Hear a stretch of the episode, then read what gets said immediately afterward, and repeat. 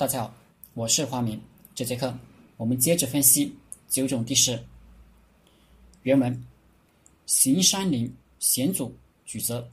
凡难行之道者，为匹地。匹地则行。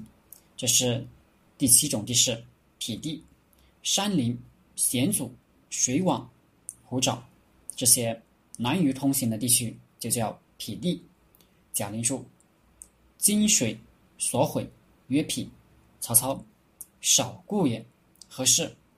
匹地者，少故之地，不可为城垒沟黄，一速去之。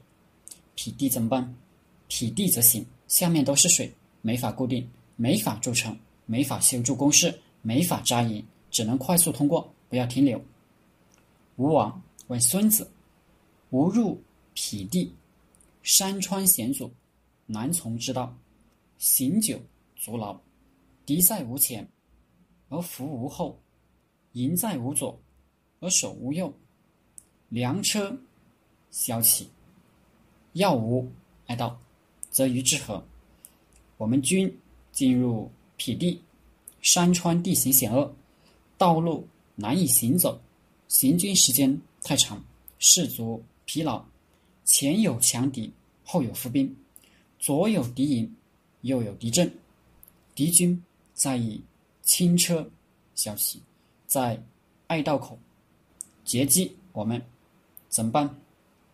孙子说：“先进轻车，去军十里，与敌相后，皆其险阻，或分而左，或分而右，大将士官择空而取，皆会中道，卷人来止。先派出轻车。”前进到我军前面十里左右，寻找险要的地方，展望侯敌和，并且和他接战。